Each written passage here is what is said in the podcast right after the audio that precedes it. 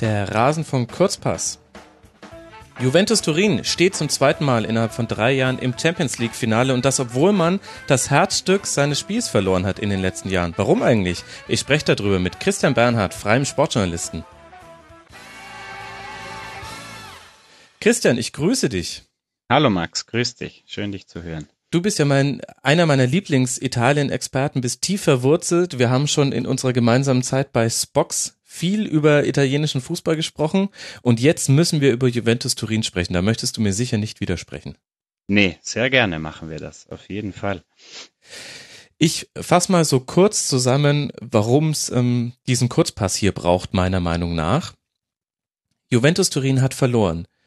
Pogba, Morata in dieser Saison und in der letzten Saison Vidal und Pirlo. Man nenne mir eine Mannschaft, die ähnlich, deren das, der das Herz ihres Spiels ähnlich entrissen wurde. Und trotzdem sind sie jetzt zum sechsten Mal in Folge Meister geworden, zum dritten Mal hintereinander die Coppa Italia gewonnen und stehen zum zweiten Mal innerhalb von drei Jahren im Champions League Finale. Christian, das musst du mir erklären. ja, das hast du eigentlich sehr schön zusammenfasst. Genau, das ist wahrscheinlich von außen erstmal auch, ja, gar nicht so einfach zu verstehen, aber wenn man ein bisschen tiefer reingeht, dann glaube ich, kann man zumindest Ansätze dafür liefern. Und äh, einer der größten Ansätze, wir können ja gerne gleich schon ein bisschen mhm. mit Details anfangen, liegt halt wirklich in dieser Planung, in dieser Kaderplanung, die Juve jetzt in den letzten Jahren einfach vorangetrieben hat. Und äh, wir kommen ja danach dann auch noch auf die einzelnen Spieler, klar, aber es ist vielleicht gar nicht verkehrt, wenn man da mit einem Namen anfängt, den vielleicht so viele in Deutschland nicht unbedingt auf dem Zettel haben. Mhm. Aber das ist halt der Herr Marotta und das ist der Generaldirektor, in dem Fall Sportdirektor, der wirklich seit sieben Jahren jetzt mittlerweile bei Juve ist, der zusammen mit Andrea Agnelli, mit dem neuen jungen Präsidenten gekommen ist. Und die haben es wirklich in den letzten Jahren geschafft, genau das, was du gerade gesagt hast. Obwohl die immer wieder sehr, ja, schwerwiegende Abgänge, sportliche Abgänge hatten, haben die es trotzdem geschafft, nebenbei so ein Korsett zu schnüren, auf dem die Mannschaft in den letzten Jahren, logisch angefangen von hinten der Defensive, Buffon, Barzali, Bonucci, Chiellini, die waren immer da, das ist klar. Mhm. Aber sie haben es halt äh, geschafft, sozusagen, zu diesen Spielern und trotz der Abgänge sozusagen immer wieder Leute dazu zu holen, die gerade, und das war jetzt eigentlich in der Saison jetzt die Krönung, die einfach das technische Niveau oder das spielerische Niveau nach vorne gehoben haben. Und wenn man sich jetzt im letzten Sommer eben anschaut, sie haben mit Pjanic und Higuain halt einfach zwei Leute geholt, die Higuain war halt einfach genau dieser Mann vorne drin, dieser starke Mann, der ihnen gefehlt hat, bei, äh, obwohl Morata logischerweise das auch überragend gemacht hat, aber bei Morata war ja die Geschichte auch eine andere, den hätten sie ja sehr gerne behalten, aber da war halt einfach diese Rücklauf, Rückkaufklausel von Real, da konnten sie nichts machen. Mhm. Und Pjanic und Kedira eben auch, wenn man Kedira noch dazu nimmt, haben einfach wirklich es geschafft, genau das, was du gesagt hast, dieses Loch, das Vidal und Pirlo ja, gerissen haben, trotzdem irgendwie aufzufangen. Das haben die logischerweise nicht alleine geschafft, sondern weil die in eine Mannschaft reingekommen sind, die auch ohne diese einzelnen krassen Namen mit Vidal und so trotzdem schon sehr gut funktioniert hat. Und jetzt, wenn man sich das dieses Jahr anschaut, waren das wahrscheinlich im Nachhinein diese Puzzlestücke, die anscheinend davor trotz der anderen großen Namen, die schon da waren, trotzdem ein bisschen gefehlt haben. Trotzdem würde ich sagen, also Sportdirektor wichtig, dass äh, das muss ja fast so sein. Also wenn man Pirlo verliert und den irgendwie ersetzen kann, wenn ich mir anschaue, wie Juventus Turin auf dem Transfermarkt agiert, dann sehe ich immer wieder punktuell teure Verstärkungen. In dieser Saison eben, du hast schon gesagt, Pjanic und Higuain. Und ich sehe aber auch wahnsinnig viele Leihspieler. Also ich kann gar nicht zählen, wie viele es sind. Äh, mhm. Kannst du mir kurz erklären, was ist die Systematik und der Sinn hinter dem, dass Juve, ich würde jetzt mal grob überschlagen sagen, Minimum 20 Spieler, wahrscheinlich eher 30, wenn ich durchzählen würde, verleiht? Mhm. Also das Prinzip, das dahinter ist, das ist in Italien, das muss man jetzt auch schauen, mittlerweile ein bisschen am Aussterben. Also es gab bis vor kurzem immer noch, äh, da war Italien, glaube ich, mit das letzte Land oder die Spanier hatten sowas ähnliches, noch Vertragswerke, äh, wo sozusagen zwei Spielern zu gleichen Teilen zwei Vereinen gehört haben. Okay. Äh, sozusagen Mannschaft A hatte 50 Prozent der Rechte an einem Spieler und Mannschaft B hatte 50 Prozent der Rechte. Dieses Konstrukt wurde jetzt letztes Jahr abgeschafft, also es gibt es jetzt so in dieser Weise nicht mehr. Aber das muss man wissen, um zu verstehen, dass eben viele italienische Vereine oder gerade die großen italienischen Vereine, und das war in den letzten Jahrzehnten eigentlich immer gang und gäbe, die haben versucht, sich einfach, äh, sei es Juve, sei es Milan, Inter, Roma, die Großen einfach, ähm, proaktiv sozusagen schon mal, gerade was die jungen italienischen Spieler betrifft, mhm. viele dieser jungen Talente oder von denen man glaubte, die könnten in den nächsten Jahren was Großes werden, sich einfach mal präventiv zu sichern die dann aber weiterhin auch gerne, und das nicht nur ein Jahr leihmäßig, also jetzt nicht vielleicht wie bei Lahm damals in Stuttgart oder wie bei Alaba in Hoffenheim, nicht nur die ein Jahr auszuleihen, sondern die im Prinzip vielleicht schon mit 19 zu kaufen und dann aber erstmal sogar drei, vier Jahre lang beobachten, wie die sich sozusagen in der Fremde machen, sprich bei kleineren Vereinen, teilweise sogar bei Zweitligisten aber in, im, im Hinterkopf halt immer haben, wir haben ja noch Rechte an denen und mhm. deswegen sozusagen ist es logischerweise auch, und damit kommen wir auf die hohe Zahl zurück, wenn du dir, wenn du das mit einigen Jungen machst, dann funktioniert es logischerweise nicht mit, mit allen. Also da werden einige darunter sein, die einfach diesen Sprung zu so einem Top-Team einfach nicht schaffen. Aber du hast halt vielleicht unter zehn halt auch zwei, drei, die wirklich das Potenzial haben. Das beste Beispiel bei Juve ist zum Beispiel Claudio Marquise, der jetzt auch schon ewig dabei ist, denn mhm. Juve Urgestein ist. Aber bei dem ging das am Anfang auch so los. Also der kam aus der äh, Jugend wurde dann aber auch sogar zwei Jahre an Empoli weitergegeben. Es wurden Rechte auch teilweise an Empoli abgegeben, weil logischerweise auch die kleineren Clubs sagen, ja, reine Ausbildungsvereine wollen wir auch nicht sein, also im Sinn von, ihr leiht uns die und wenn die gut sind, dann müssen wir sie euch wieder zurückschicken, sondern wir wollen da schon auch ein gewisses Investment daran haben. Und wenn der, der Wert des Spielers dann sozusagen in dieser Zeit bei dem kleineren Verein steigt, dann muss Juve in dem Moment dann auch einen etwas höheren Preis zahlen, um ihn wieder komplett zurückzuholen. Und das ist dann sozusagen ja der Nutzen, den auch die kleinen Vereine haben. Und dieses Prinzip hat Juve auch in den letzten Jahren immer wieder, auch jetzt zum Beispiel, sie haben im Winter für einen sehr jungen Innenverteidiger von Atalanta, die einfach eine richtig gute Saison spielen, für Mattia Caldara, den haben sie auch einfach jetzt sich schon mal gesichert, lassen ihn aber auf jeden Fall nächstes Jahr noch in Bergamo, vielleicht sogar auch noch zwei Jahre, weil sie einfach sagen, es ist uns lieber, die Jungs spielen woanders, äh, mhm. sammeln Spielpraxis.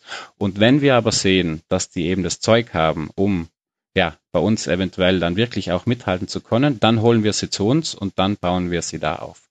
Und daher kommt auch diese hohe Zahl einfach an. Gerade jungen Spielern, die einfach wirklich, gerade bei Juve, die werden quer über den Stiefel verliehen. Also mhm es gibt in jeder zweiten Serie B-Mannschaft in Italien gibt es junge Juve-Talente, die da einfach spielen und die da ihre ersten Schritte machen und genau, dann im Idealfall dann vielleicht irgendwann mal ja, nach Turin zu Turin stoßen sozusagen.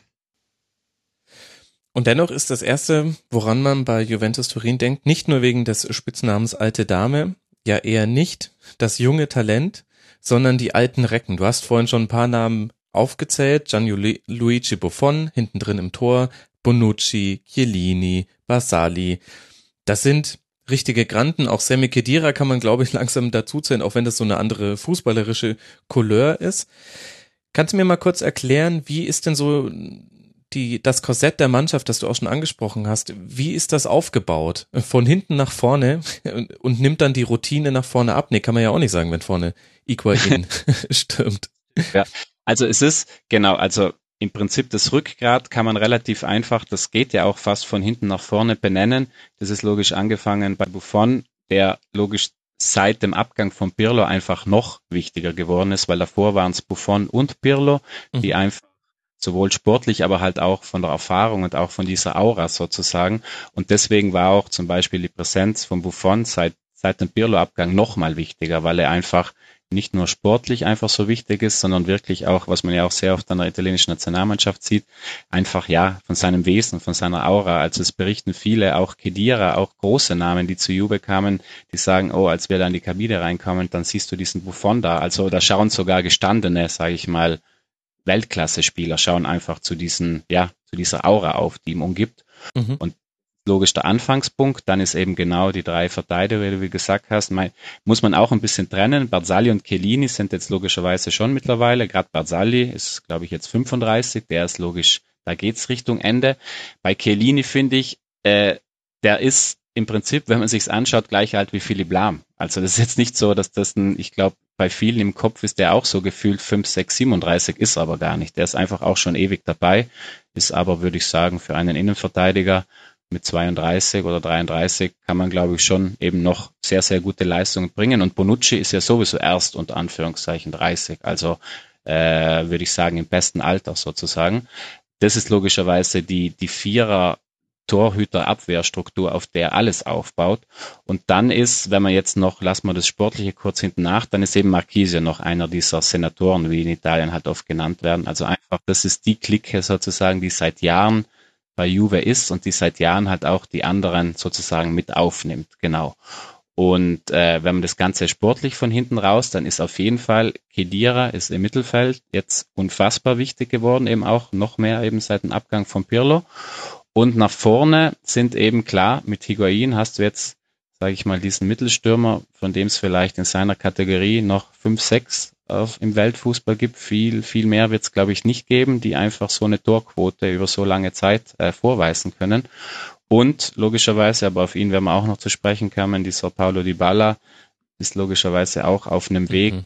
ja, den vielleicht sich auch viele gerade im Ausland bis vor einem Jahr oder so auch nicht unbedingt äh, vorstellen konnten.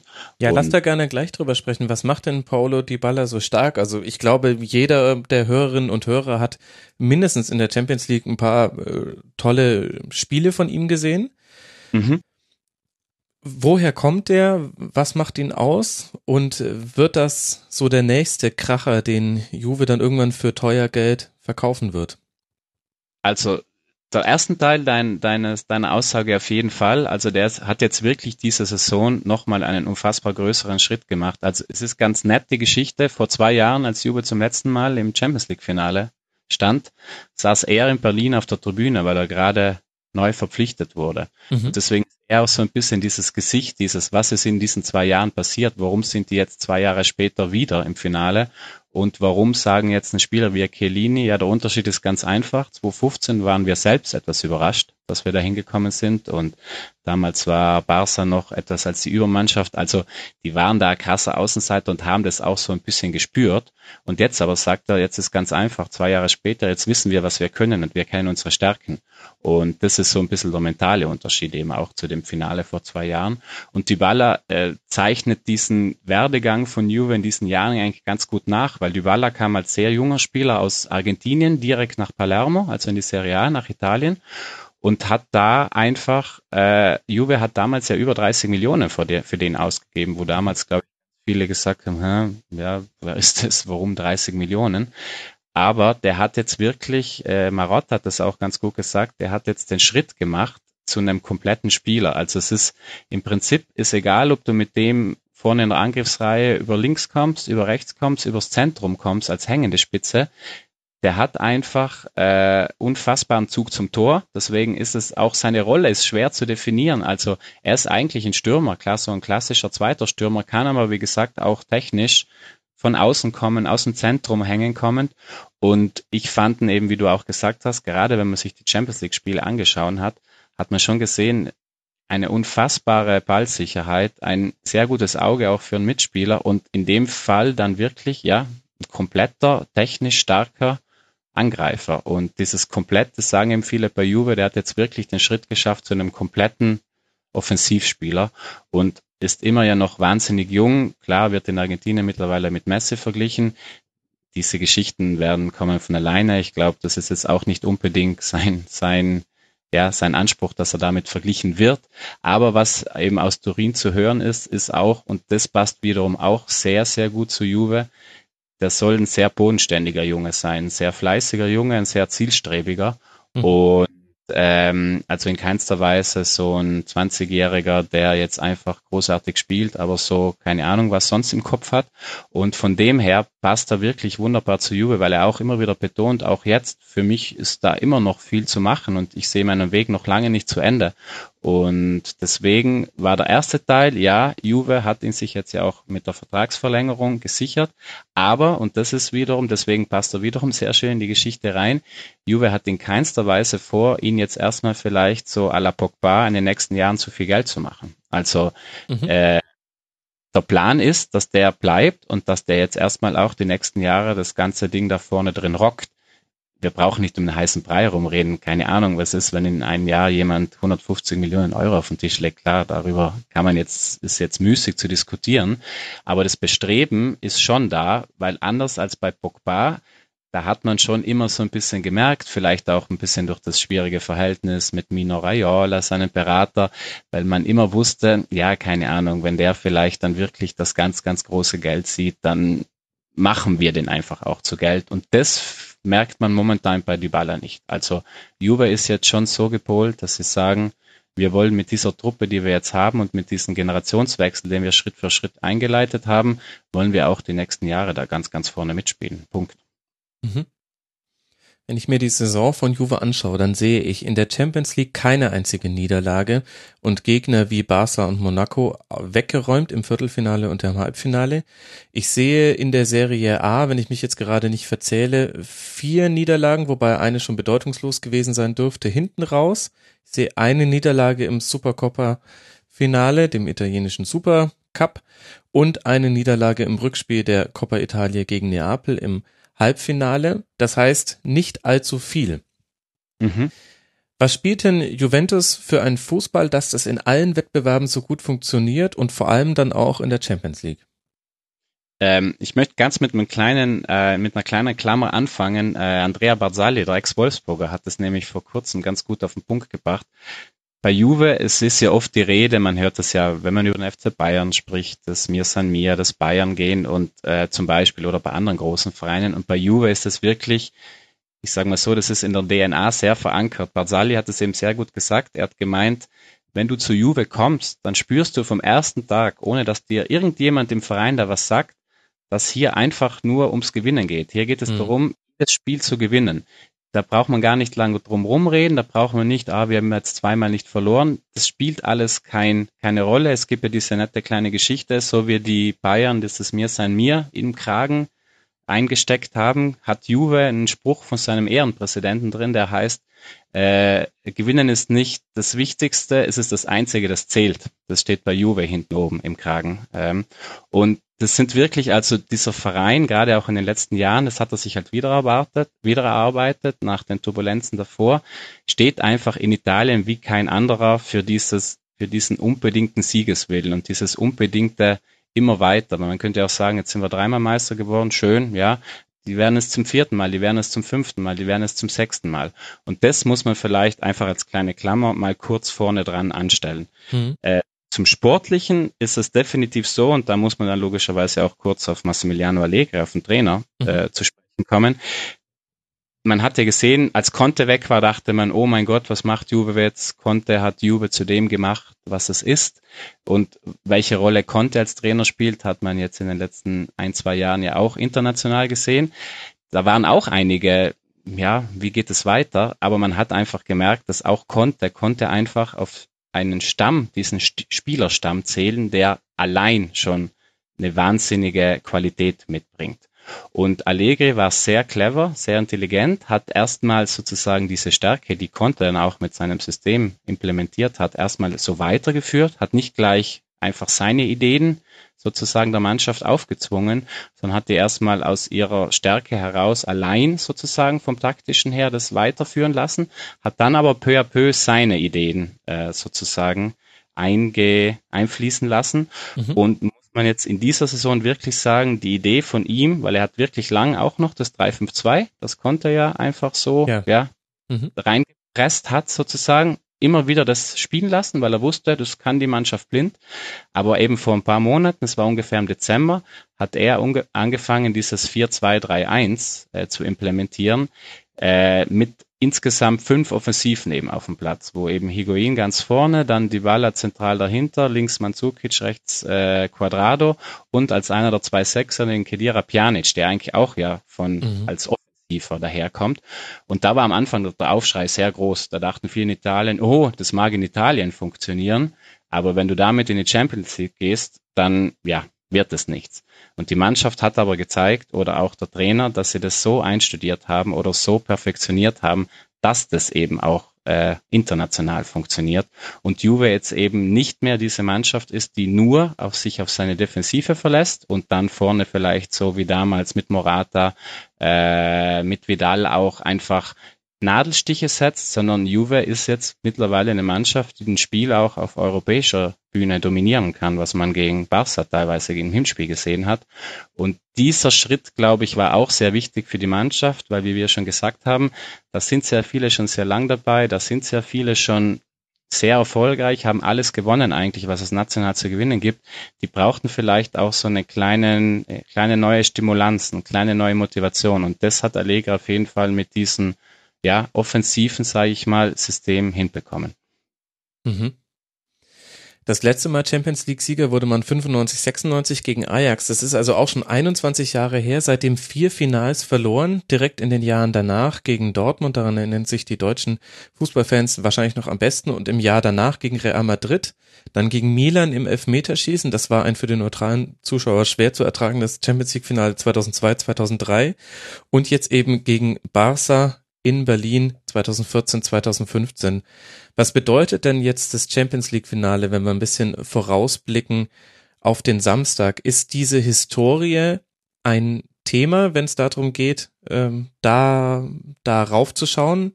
Hat man da die Sorge, wenn da jetzt schon wieder ein Finale verloren geht, dann schafft man es irgendwie nicht, das zu vergolden, was man sich aufgebaut hat? Mhm. Das ist auch ein ganz interessanter An äh, ja, Art und Weise, wie das momentan gelebt wird. Zum Beispiel vor zwei Jahren war diese Statistik omnipräsent in Italien. Juve eben so viele Finale gespielt, so viele verloren. Mhm. Ähm, also ich sage mal, dieses bisschen Negative rundherum war sehr präsent. Momentan ist das nicht wirklich präsent. Klar wird immer wieder Klar kennt man die Statistik und daran hat sich ja seit dem letzten Finale nichts geändert. Im Gegenteil, es ist noch ein verlorenes Finale dazugekommen. Und klar, man braucht ja auch nicht lange um einen heißen Brei rumreden. Juve wird zwar momentan eben international sehr ich höre das sehr oft, das heißt, oh, dieses Jahr ist Juve dran, Juve macht es. Ich denke dann immer nur, ja, Atletico war eigentlich auch zweimal dran gegen mhm. Real hat es auch nicht einmal geschafft und die Konstellation kennen wir. Einmal Nachspielzeit, einmal Elfmeterschießen. Also ich glaube, real ist es relativ wurscht, dass da eine Mannschaft ist, wo viele sagen, ja, das wäre jetzt die Krönung und eben sozusagen genau dieser Peak, auf den sie sehr lange hingearbeitet haben. Also Real ist und bleibt, finde ich, Favorit einfach allein darum, dass dies zum dritten Mal in vier Jahren Finale stehen und die letzten zwei gewonnen haben. Das ist relativ simpel. Da geht es jetzt gar nicht darum, da die Außenseiterrolle irgendwie für sich zu beanspruchen. Aber eben, man merkt, wie gesagt, man merkt es in den Aussagen der Spieler, man merkt es in kleinen Gesten, vielleicht, ich weiß nicht, vielleicht erinnerst du dich noch, es gibt diese Szene aus dem Rückspiel in Barcelona, wo in der 88. Minute im Rückspiel beim 0-0 Bonucci vor einem Eckball kurz zu Messi hingegangen ist und ihn einfach mhm. gefragt, ob das danach mit dem Trikot klappt. Und Chiellini hat es gesehen und hat ihm quasi so einen ziemlich deutlichen Klaps auf dem Unterarm gegeben, um ihm zu signalisieren, hey Junge, wir jetzt spielen wir noch die fünf Minuten und danach kannst du machen, was du magst. Also nur um zu sagen, die Spieler sind so in dieser, in diesem Tunnel drin, dass sie wissen, sie können es auch sportlich schaffen. Garantie gibt's keine, ist ja klar, das ist ein Finale, 50-50, äh, kann alles passieren. Aber diese, sage ich mal, manchmal Negativität, die solche, ja, Mannschaften auch gibt, ist momentan eigentlich bei Juve nicht zu spüren, sondern die sind sehr, sehr fokussiert. Sie wissen, dass sie es drauf haben. Und auf deinen letzten Teil einer Frage, klar wäre das jetzt, ich glaube, die Enttäuschung wäre diesmal viel größer als eben als vor zwei Jahren, keine Frage, was jetzt nicht am Finalgegner liegt, sondern einfach an der eigenen Stärke. Aber selbst wenn die das verlieren sollten am Samstag, bin ich mir sicher, dass die im nächsten Jahr und auch in den nächsten zwei Jahren ganz sicher wieder ganz vorne mitspielen werden in der Champions League, weil sie jetzt mittlerweile einfach ja diese Selbstüberzeugung haben und wissen, wir haben nicht nur die Erfahrung, sondern wir haben jetzt auch die spielerischen Qualität oder die ja, spielerischen Mittel, um einfach ja, auf höchster Ebene auch mit Bayern, mit Real, mit Barca mithalten zu können. Und von dem her glaube ich nicht, dass das ein riesen psychologischer Knick wäre. Es wäre eine riesen Enttäuschung, braucht man gar nicht drüber reden. Aber ich glaube nicht, dass die Juve-Welt da, dadurch zusammenbrechen würde. Das ist schon wirklich faszinierend, auch wenn man sich nochmal vor Augen führt, welche Leistung da eigentlich Juve bisher ähm, zu, auf den Platz gebracht hat. Es gibt ja nur sechs Vereine, die es in der langen Geschichte des äh, Europa äh, des Landesmeistercups und der Champions League es geschafft haben, das Triple zu holen mit eben genau jedem Titel. Das waren äh, Barca 14-15, Bayern 12-13 und Inter 2009-2010. Und da müssen wir schon weiter zurückgehen. Manchester United 98-99, Ajax Amsterdam 71-72 und, das hatte ich nicht mehr auf dem Zettel, ehrlich gesagt, Celtic Glasgow 1966-67. Das sind die einzigen sechs Teams, die es geschafft haben, ihre nationale Liga zu gewinnen, ihren nationalen Pokal zu gewinnen und den Landesmeistercup oder den Champions League Pokal zu gewinnen.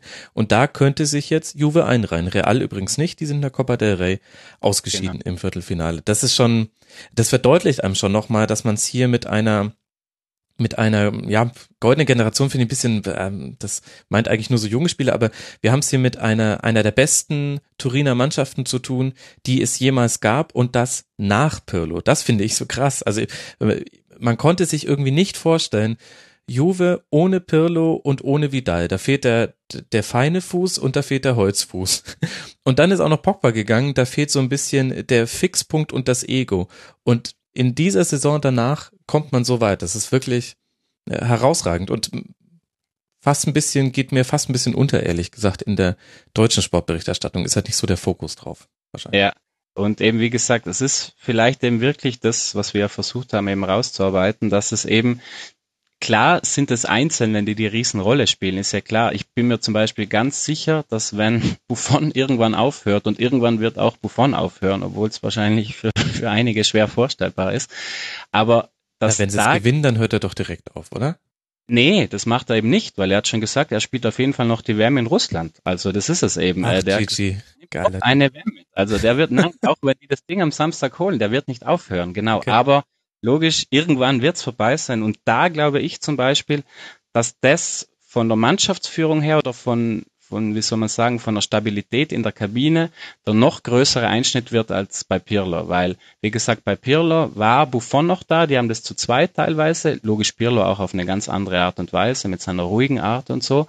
Aber wenn Buffon weg ist, dann gibt es jetzt logischerweise, nicht falsch verstehen, es gibt auch ohne ihn dieses Rückgrat, dieses Bonucci, Marchisio, Barzali, Chiellini.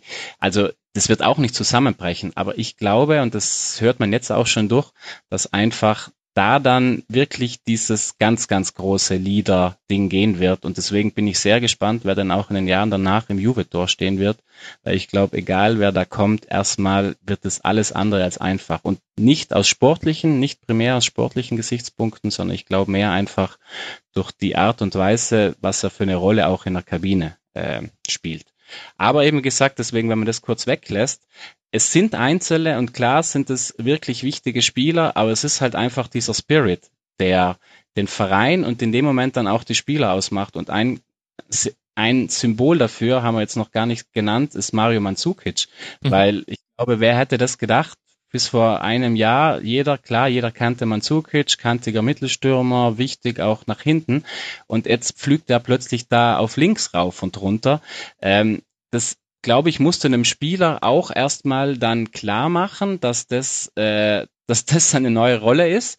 Aber eben, wenn du es schaffst, dass du eine Mannschaft dahinter hast und er merkt, hoppala, ich bin ja in der Rolle auch unfassbar wichtig und du einen Trainer hast, der das überhaupt erstmal erkennt, weil ich weiß nicht, wie viele Trainer es eben gibt, die vielleicht aus einem Mittelstürmer einen Linksaußen machen, der auch am eigenen Strafraumeck sozusagen seine Aufgabe erledigt. Mhm. Also das ist ein sehr gutes Bild dafür auch, dass die da sozusagen wirklich, das hört man auch oft, aber diese Juve-Mannschaft, diese Saison hat es definitiv geschafft, dass kein einziger Spieler über der Mannschaft sozusagen steht. Und auch da noch eine kleine Anekdote, ich glaube, die ist in Deutschland auch relativ untergegangen.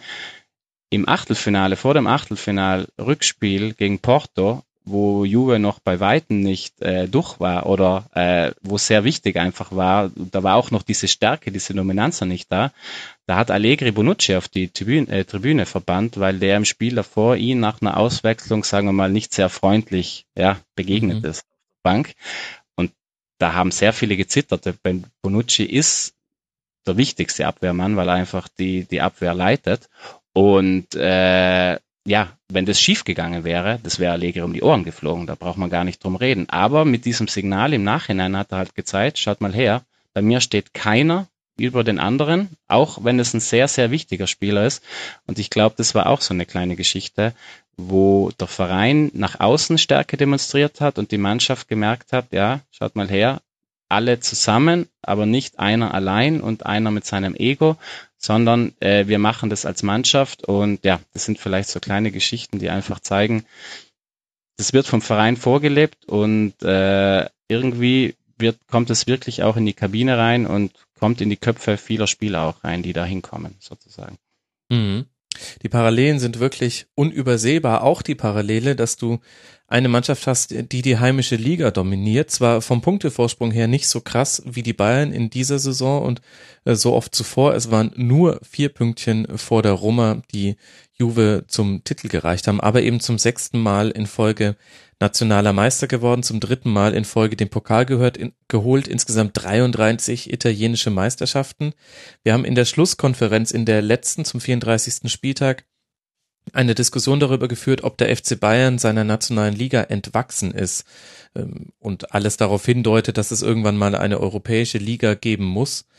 Wie ist denn das äh, in Turin? Ist die Gemengelage da ähnlich? Oder verkürzt und populistisch gefragt, wie viele Turiner treffe ich noch auf der Straße nach einer gewonnenen Meisterschaft? also es ist, ähm, du hast es ja schon gesagt, genau, Juve hat jetzt sozusagen einen Serientitel Vorsprung auf die Bayern, genau. Ähm, ja, in den letzten Jahren war die Dominanz in Italien einfach frappierend. Also da könnte man auch weiter ausholen. Es liegt ja nicht nur daran, dass Juve sportlich gut arbeitet, sondern da spielt logisch auch mit rein. Juve ist ja immer noch der einzige Großverein italienische, der sein eigenes Stadion mittlerweile hat, der einfach mehr Geld generiert und mhm. der einfach dieses Geld, das sie zur Verfügung haben, einfach ja, einfach auch besser einsetzt als, als viele andere. Und auch da passt es wieder ganz gut rein. Äh, zum Beispiel Pjanic und Higuain, die geholt wurden, das waren, das sind nicht nur sehr gute Spieler qualitativ, sondern die haben, das hat Barzali auch vor kurzem gesagt, die haben diesen Hunger gebracht nach Titeln, weil die hatten zum Beispiel beide noch keinen Scudetto gewonnen. Mhm. Äh, die sind zwar auch schon seit Jahren sehr international auch renommierte Spieler, aber die hatten halt sozusagen auch wirklich noch diesen Hunger sozusagen, um nochmal nach was zu greifen. Das nur als kleine Klammer.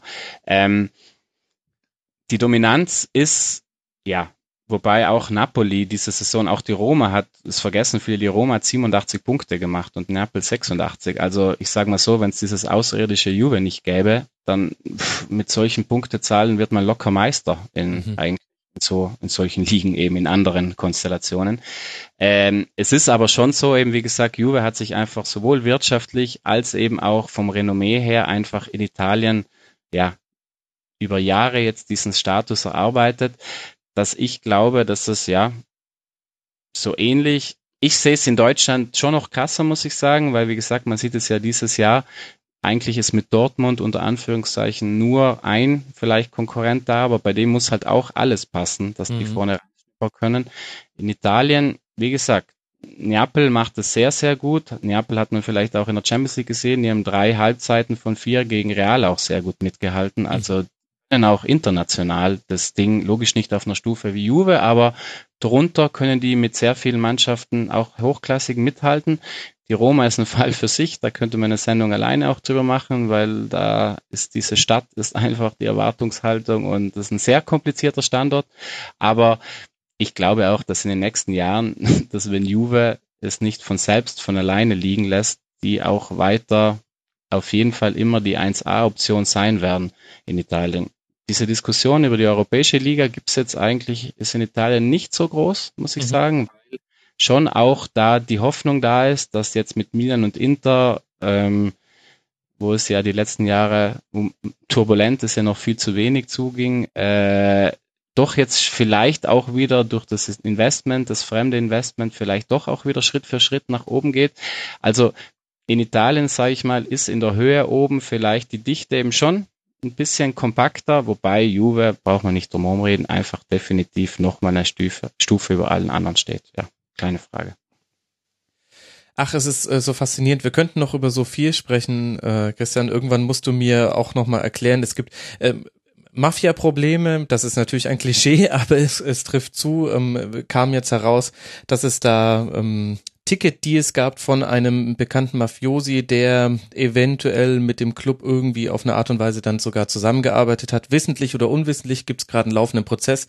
Ziemlich kompliziert, aber auch ähm, sehr interessant, sich da einzulesen. Und dann haben wir ja, du hast ja schon kurz angedeutet, Milan, Roma und so weiter. Bei Milan könnten wir über chinesische Besitzer sprechen und bei der Roma über Francesco Totti, das wäre auch ein schönes Thema. Ich glaube, ähm, Christian, wir müssen häufiger über die Serie A sprechen, vielleicht auch mal ein Tribünengespräch machen. Da hätte ich große Lust zu. Das ähm, ist einfach eine interessante Liga. Sehr gerne. Also ähm, ja, wir haben es jetzt ja selbst gerade gemerkt, man kommt ja manchmal dann im Gespräch auf viele andere interessante Aspekte ja. und wie gesagt, jederzeit können wir sehr gerne machen, würde ich mich auch sehr darüber freuen. Ich danke sehr. Christian Bernhard, freier Sportjournalist. Er liest bei Twitter nur mit. Er ist selber nicht aktiv, liebe Leute. Da müsst ihr jetzt durch. Ihr könnt ihm leider nicht folgen. Christian, ich danke dir sehr und du hast mir große Vorfreude jetzt aufs Champions League Finale bereitet. Das hätte ich ehrlich gesagt fast nicht mehr erwartet, dass es noch gibt. Danke dir. Max, danke dir und ja, hoffentlich bis bald. Ja, und wir, liebe Hörerinnen und Hörer, hören uns auch bald, nämlich im nächsten Rasenfunk. Bis dahin macht's gut. Ciao.